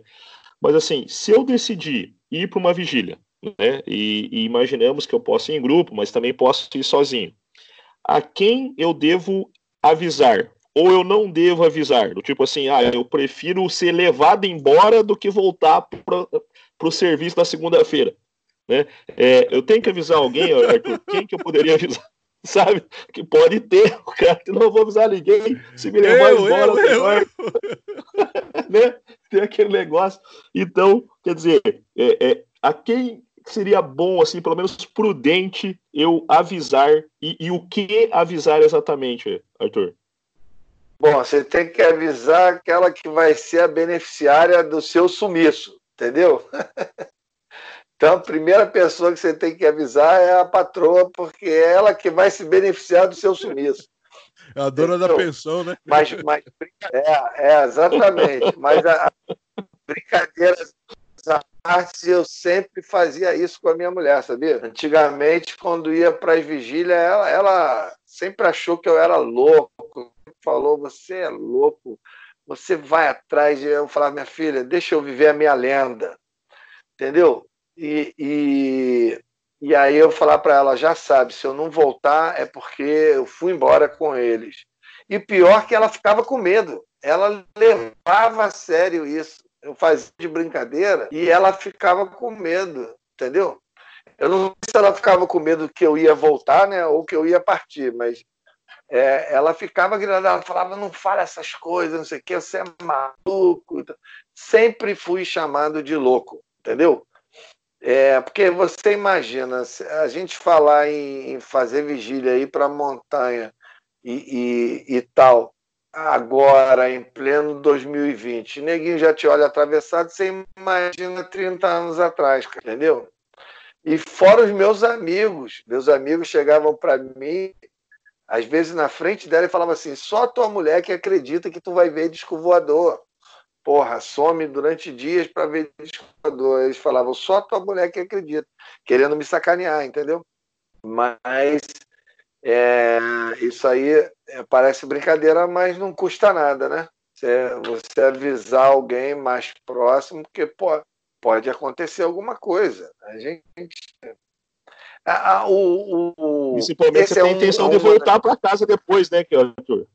Se você tiver é, alguma intenção exatamente. de voltar para casa depois, acho que é bom avisar é. antes de ir, né? Acho eu, mas isso aí é experiência é. minha, né? Exatamente, é bom avisar. Agora, por exemplo, é... uma das coisas mais fascinantes que eu aprendi a valorizar, porque isso te dá um certo conforto quando você não vê nada.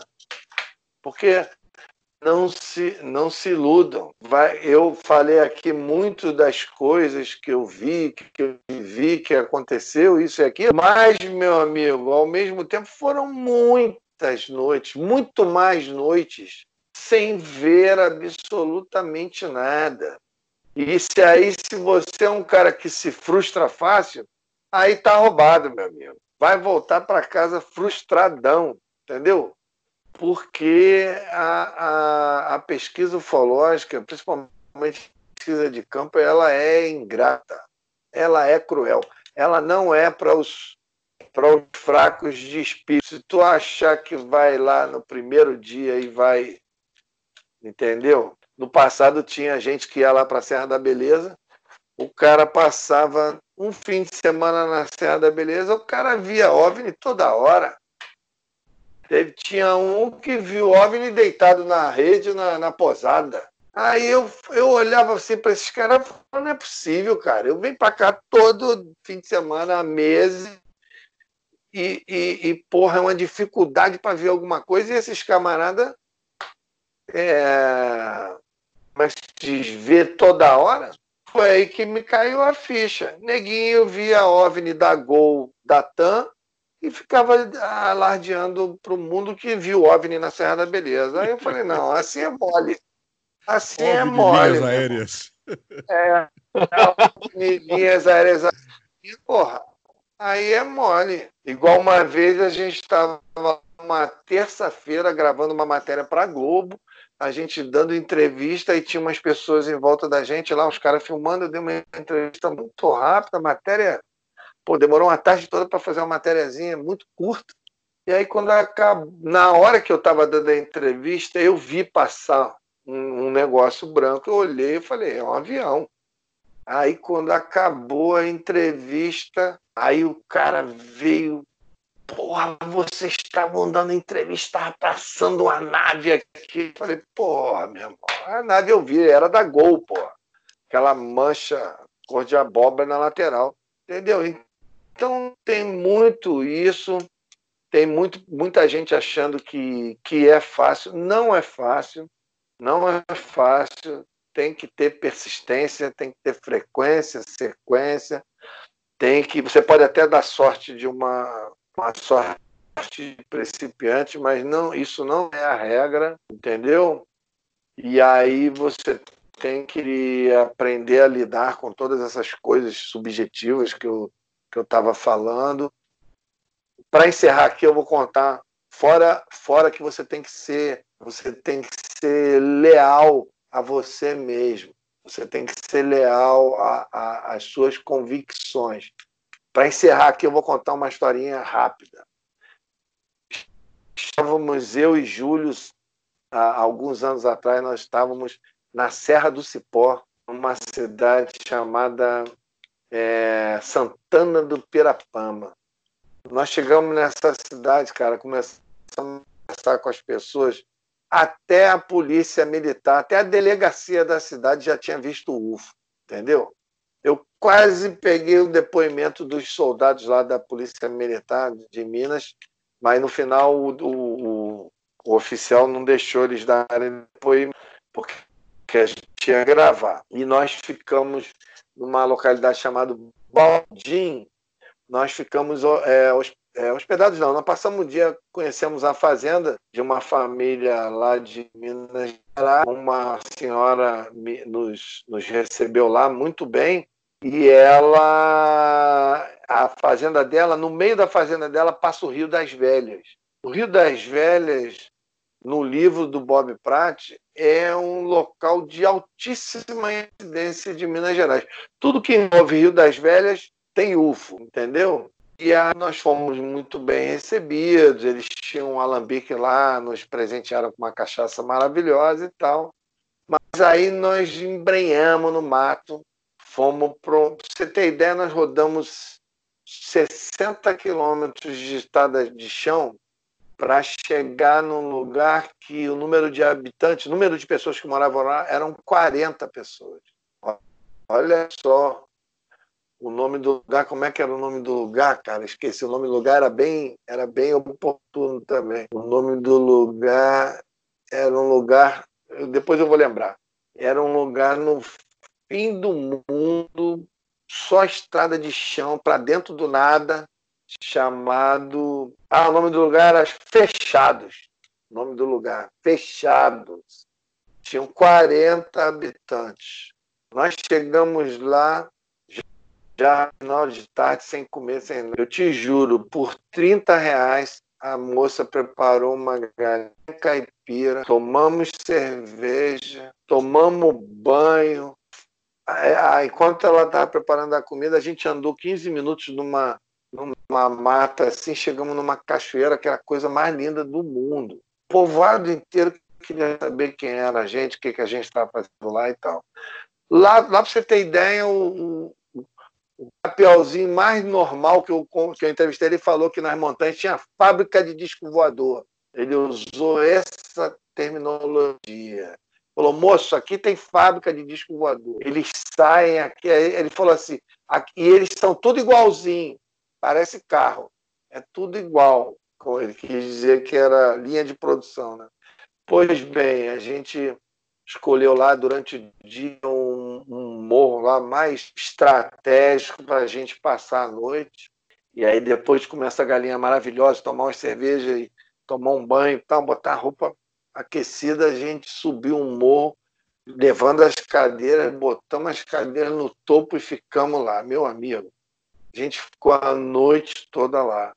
Quando deu quatro horas da manhã, surgiu uma luz no meio do vale e a luz andava para lá e para cá, e a gente entrou num estado de, de euforia, e a gente ficou doido com aquela luz. Era quatro e pouco da manhã, e a luz para lá, para cá, e a gente ligado na luz, binóculo e tudo, e a gente não conseguia definir o que, que era a luz. Só que nesse interim, numa montanha que tinha à nossa direita, que era a mais alta, mas não tinha acesso para lá, apareceu duas bolas amarelas grandes e, e uma acendeu, piscou, a outra foi, acendeu, piscou, e depois as duas apagaram e, e pronto. Mas a gente está tão ligado na luz lá do vale que a gente nem deu importância. Falei, olha lá, olha lá e pronto. Não deu a menor importância.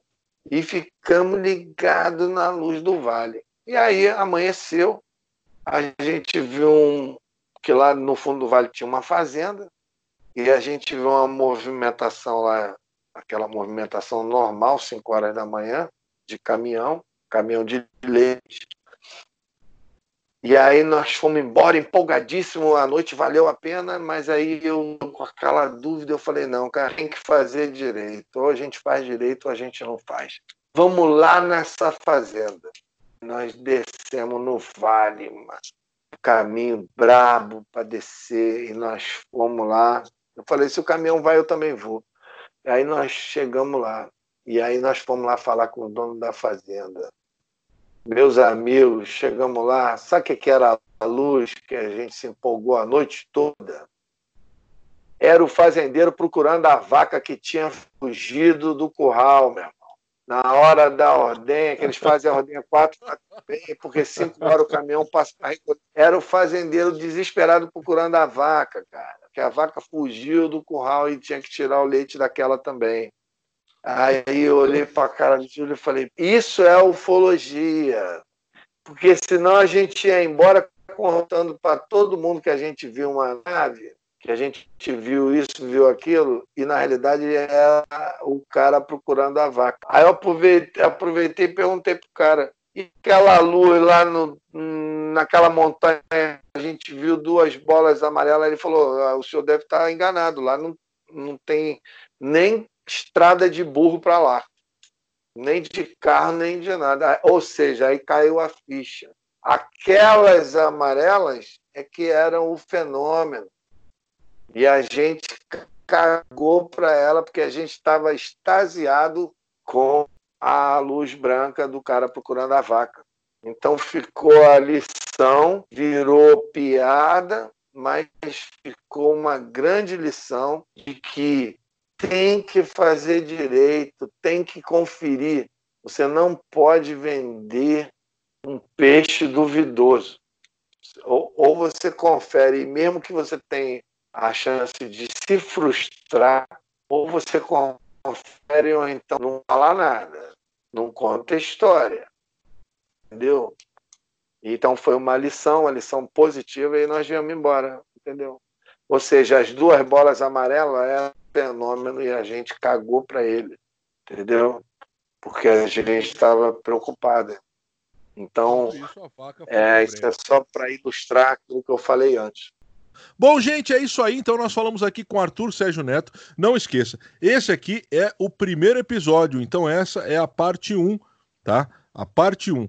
Logo, logo nós voltamos aí com a parte 2 desse, desse, desse manual, desse compêndio, tá bom? Então, vamos lá então. Evandrão, tem um abraço final pra galera aí. Cara, só mandar um abraço aí de novo, né, pro pessoal que tá seguindo a gente, a audiência novamente não, não para toda semana aumentando mais, que é muito legal. Então, obrigado demais. A gente tá fazendo isso aí com todo carinho, mas saber que tem essa audiência aí com certeza dá um, um, um gás pra gente continuar. Arthur, cara, valeu, anotei tudo aqui. Vamos ver se eu coloco em prática, né? Porque eu aqui do grupo sou o que é, não vou em vigília, né? Os outros dois eles têm já uma, uma larga experiência, né? E eu vou agora, acho que não vou fazer tão, tão feio assim, né, Cleiton? Vamos ver se eu, pegando as dicas que o Arthur me passou aí, acho que já, já vou começar com o pé direito, pelo menos. Então, Arthur, é, brigadão. Já, tem, já tem o guia básico. É, e você vê, né, cara, quem vem aqui, né, é, é acaba vindo de novo, né, cara? Então, assim, lá lá você nos espera também, hein? é isso aí. Vamos lá, Ozzy, tem um abraço final pra galera aí, nego. Agradecer o Arthur, o Arthur aí por tirar esse tempo para nós aí, né? Agradecer também o pessoal que está curtindo bastante a gente no Telegram, lá no Instagram. E dizer para vocês aí, pessoal, vamos escutar a segunda parte aí com o Arthur aí. Muito obrigado, Arthur, por você participar com nós aí. Muito obrigado, viu? É isso aí, gente. Então, Arthur, suas considerações finais. É, eu já quero te agradecer de antemão, mas suas considerações finais e já se prepara para o segundo episódio, para a parte 2. Com certeza, agradecer ao Cleiton, ao Evandro, ao Ozzy, toda a galera do Ufologia de Quintal, já disse várias vezes, eu adoro esse nome, é muito inspirador esse nome é, para nós, ufólogos. E é, agradecer a todo mundo que está nos ouvindo. A gente procurou falar da nossa vivência, tem muito é, da experiência, mas tem muito também do nosso feeling, da nossa é, experiência pessoal, do nosso ponto de vista. Mas eu espero que tenha atendido a expectativa da maior parte das pessoas que, que gosta de ir para que gosta de fazer vigília.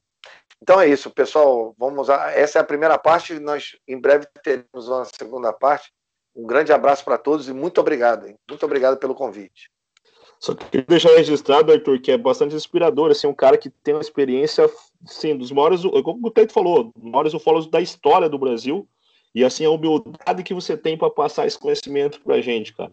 Assim, tipo, deixar registrado assim essa grande admiração. É isso aí, então, gente. Nós acabamos de conversar então com o Arthur Neto falando aí sobre a primeira parte, né, é, dos conselhos aí sobre a, a vigília ufológica, sobre a pesquisa de campo. Logo, logo nós vamos voltar com a segunda parte disso aí. Muito obrigado a toda a nossa audiência no mundo inteiro, no Brasil e não só no Brasil, no mundo inteiro, tá? Um abração para vocês que estão nos ouvindo e fica lá a nossa dica. Hoje ficou bem claro isso para você. Quem procura, acha. Valeu, galera.